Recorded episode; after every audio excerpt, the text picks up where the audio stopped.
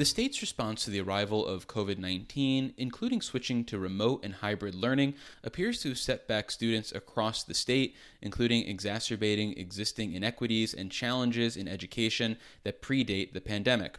In response to the landscape that has emerged, the New York chapter of the National Parents Union, a national group that focuses on parental choice in education and works as a countervailing influence to teachers' unions around the country, is pushing for legislation in Albany that holds school districts accountable for student performance, embraces the so called science of teaching math and reading, and considers the benefits of high impact tutoring.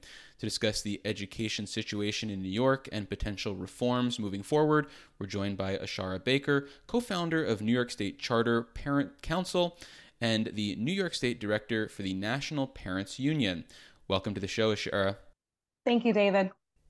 So, in terms of understanding where the state of education is in New York right now, what metrics do you look at and what do they tell you? Across the country, I'm sure the, the biggest indicator is around the NAEP scores. That national report card really is showing that we've reached a historic and devastating low in the country when it comes to preparing the next generation. And in terms of, say, math and reading scores, is there anything in those areas that particularly stand out to you, especially compared to some of our neighboring states? When we break down those numbers, we're looking at New York students across the state being dramatically at least two years behind their peers in those Northeast cities. So, uh, in states such as uh, Massachusetts and Connecticut. When I break down numbers, when I'm looking at the big five amongst them all, we are looking at proficiency rates as low as 2% of eighth graders in math when it comes to being proficient. So I'm wondering what happens with that 98 98% of students within the cities of Rochester and Albany and Syracuse. How are we going to get them caught up and get them proficient? Well, yeah, in terms of turning things around, the report came out recently from your group calls for legislation that holds districts accountable for quote unquote measurable, meaningful results for kids.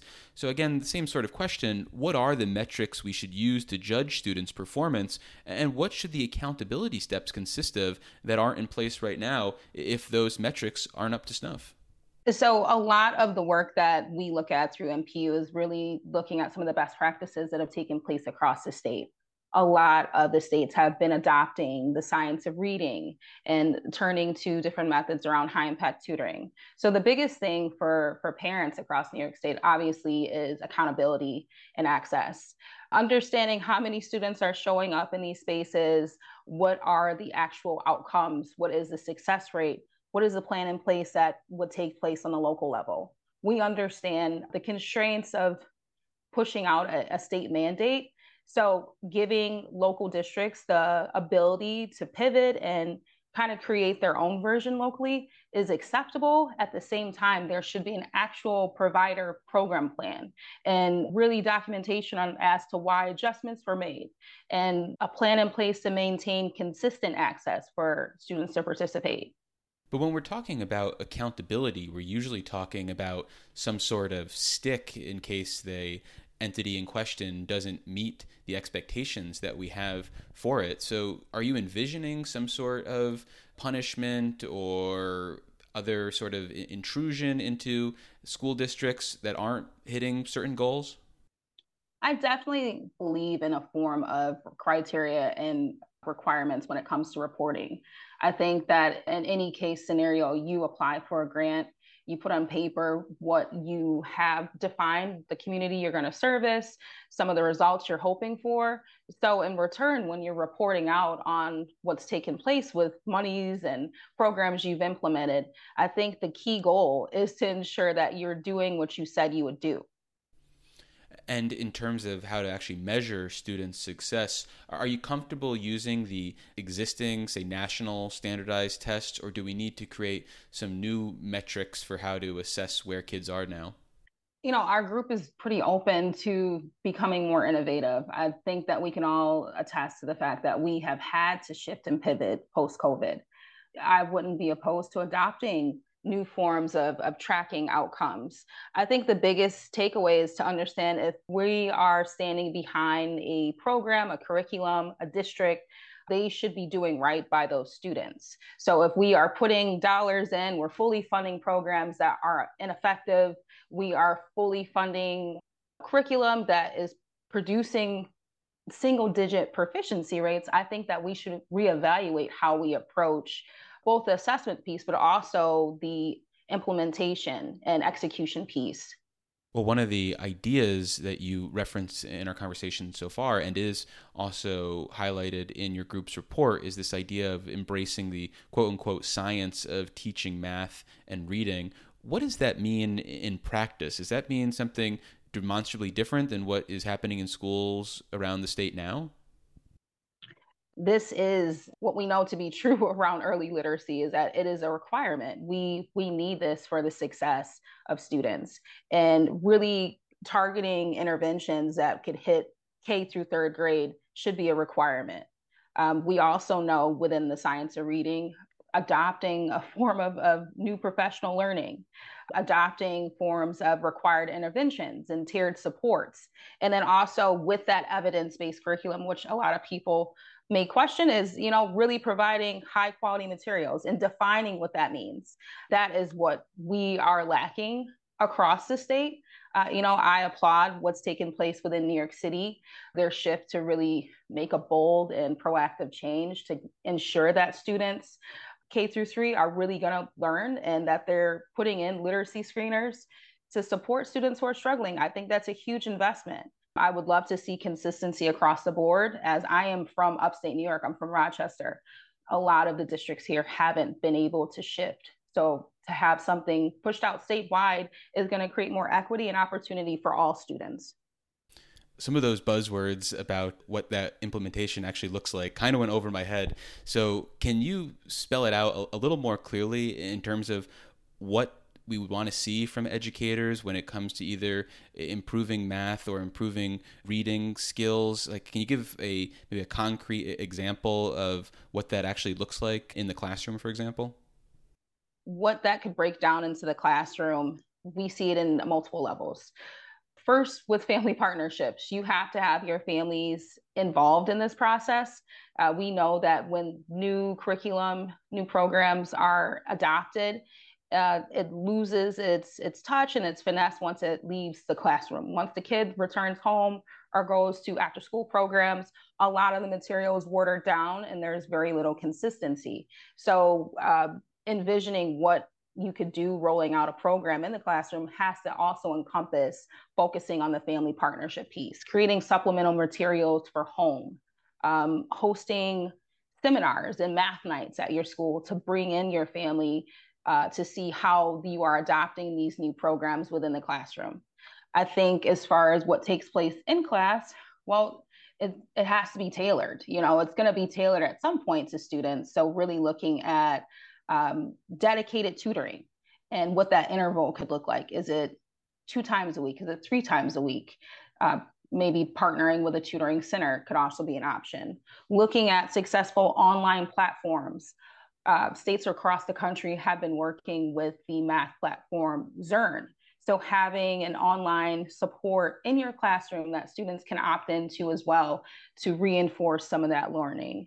And then again, what what we continue to talk about and what needs to be very clear is there there should always be some form of progress monitoring and curriculum audits. That is how we are going to, you know, understand what's happening under the hood and be able to pivot to fix it and on the actual facilitation piece with teachers providing professional development, but also providing coaching uh, could really be beneficial.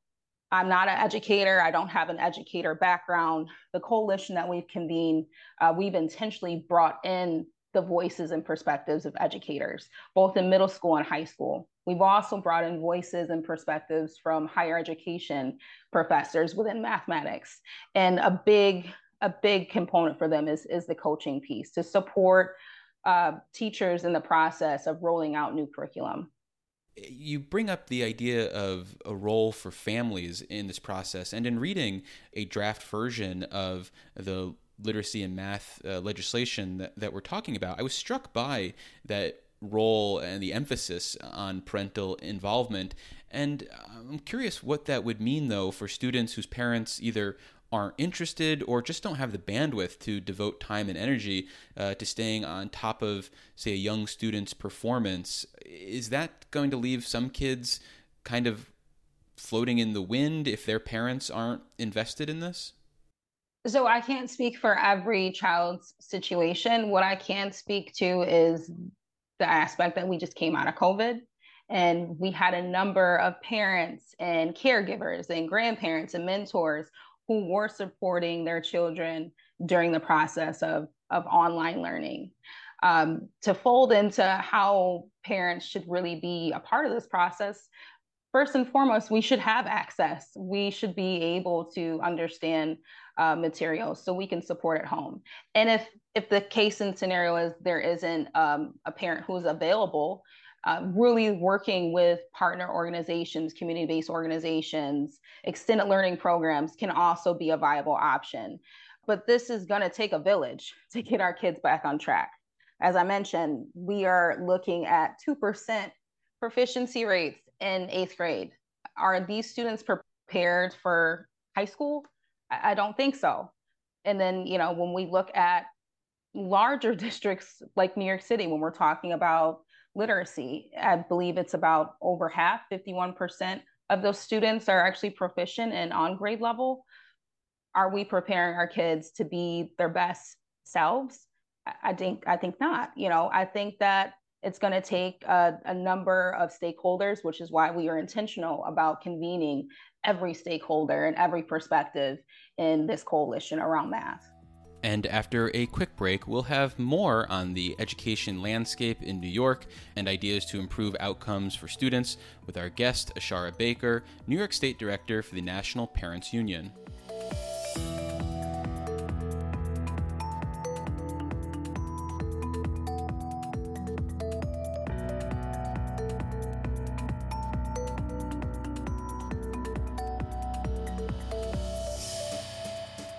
For the Capitol Press Room provided by the New York State AFL CIO, a federation of 3,000 unions fighting for working people by keeping New York State union strong. Visit unionstrongny.org for more information.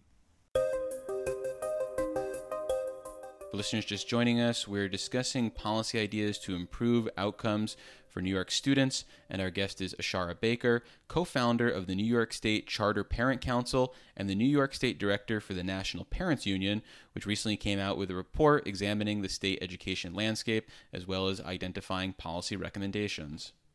Well, a third element that we've touched on is this idea of high impact tutoring. And your group is pushing a, bill from Assemblyman uh, Brian Cunningham. What exactly is high impact tutoring, and how do you envision it being utilized uh, in New York's future? So, we're working with Democrats for Education Reform. And really, my my first step out with the high impact tutoring push is because it it's personal to me. I I'm a mother of a second grader who I would consider a pandemic baby. We have been in tutoring for almost 2 years now. It is probably one of the most devastating things to see your kids struggle to read their birthday card at their 7th grade birthday in front of their peers. It's hard to to fathom that there was an opportunity to have dedicated funding, to have more community support around putting resources in place. I don't have a lot of resources, but I have made a way to provide tutoring for my daughter. And it makes me wonder how many students are missing out on that opportunity. So when we talked about creating a, a pilot program, that was in mind providing as many opportunities as possible to implement high impact tutoring. It, it, needs to be a priority clearly for low income and underserved students. We understand that. And we also need to understand that this needs to address that huge learning loss that came from the pandemic. So when I look at what is the best version or you know a version that can be adopted within districts really looking at creating a smaller cluster learning groups. So maybe three to four students in a learning group. Also, at the same time, having consistent tutors. So the same tutor would be assigned to that small cluster group. But also with the tutor, we, we feel it's important that we have an actual high quality trained tutor these are tutors that can, um, you know, we can look from any fold. We can look at within the classroom teachers. We can look at peer professionals We can look at uh, community providers. We can look at AmeriCorps members. Uh, but these are folks that would have to receive a training in order to provide that dedicated tutoring. And then, as I always mentioned before, it is the the routine and the consistency. So having a minimum of three times a week for tutoring that is what I would see as the bones of having a high quality and high impact tutoring program roll out across the state. Well, right now, New York already spends more per student than any other state in the country. So, whether it's high impact tutoring or creating additional resources for teaching math and literacy, should we plan on spending more money per pupil or do we need to just change how we're spending money? Do we need to redirect existing resources? We definitely need to be smarter on how we're spending these dollars. National Parents Union has already applauded the governor's historic funding. We understand there's a lot of money out there. And, you know, I know this was a long time coming with fully funding school aid. With that being said, again, going back to the accountability, going back to the the measurable outcomes. If the money is there, if we have dissected some of the ESSER and ARPA funds, if, if districts are reporting out now that they have dollars to spend, I think that we should be looking at how we should di- divert those funds. I think, what is it? New York has around 54% of COVID relief to spend. Um, we need policies in place that are going to show improve how how kids are actually getting over that threshold. And i don't think that the numbers that we pulled out of our report are indicating that. I will be curious to see when the 2023 scores are released if if we've had any incremental increases. But from now you know the perspectives and the support that i've been doing on the ground with families across those big five districts um, I think that there's opportunity to pivot. I think there's opportunity to really look at new existing programs and also adopt policies that are going to target intervention, that are going to teach from research and evidence based programs.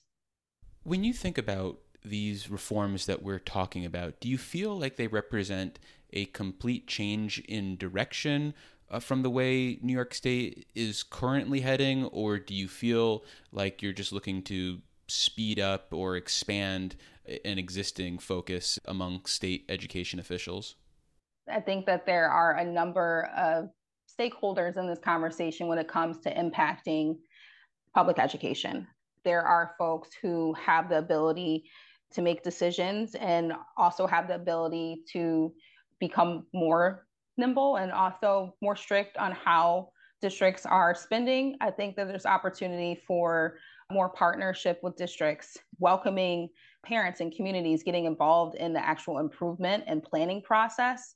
And I also think that there's opportunity for lawmakers to to look across the board and you know really think to themselves how can they best support their constituents. So I don't see this as speeding up. I think that this is a call to action to focus on what's best for kids. We need to make sure that they have every single tool at their disposal possible to succeed.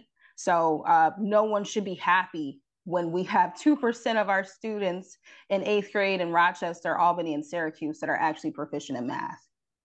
Well, I guess the impetus for the question about whether you think this is a change in direction for New York stems from some of the things we've seen in recent months and years, including the state repeatedly putting on hold the performance evaluations for teachers during the pandemic. And then we also see state education officials looking for new pathways to a high school diploma that could allow people to essentially circumvent certain standardized tests like the, the regents. And when I think about those types of measures, they seem to be moving away from uh, accountability when we began our conversation by talking about accountability. So, I mean, how do you view those moves through the lens about what we're talking about here?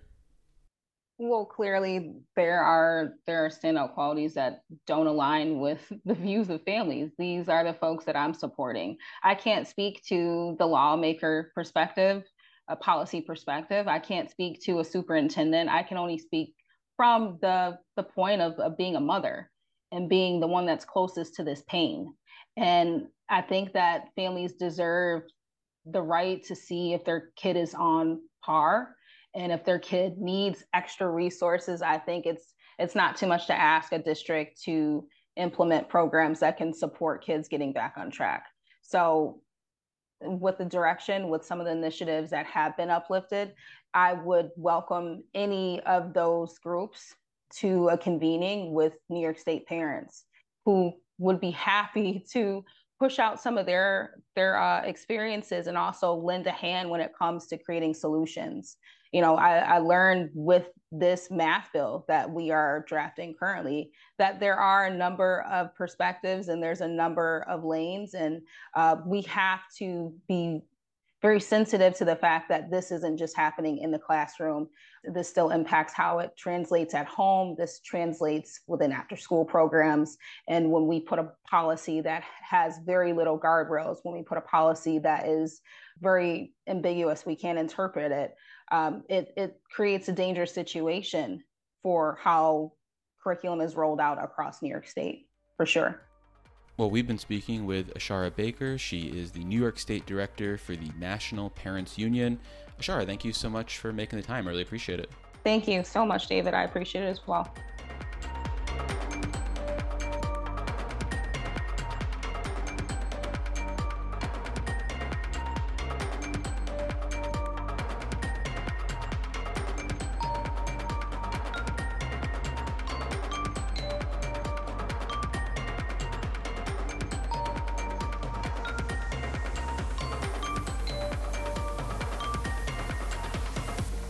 Support for Capitol Press Room provided by the William G. Pomeroy Foundation. Communities across the Empire State have stories to tell. A roadside marker funded by the William G. Pomeroy Foundation can help your town or city educate the public, encourage pride of place, and promote local tourism. More about the Pomeroy Foundation's New York State Historic Marker Grant Program for 501c3 organizations, nonprofit academic institutions, and local, state, and federal government entities at wgpfoundation.org.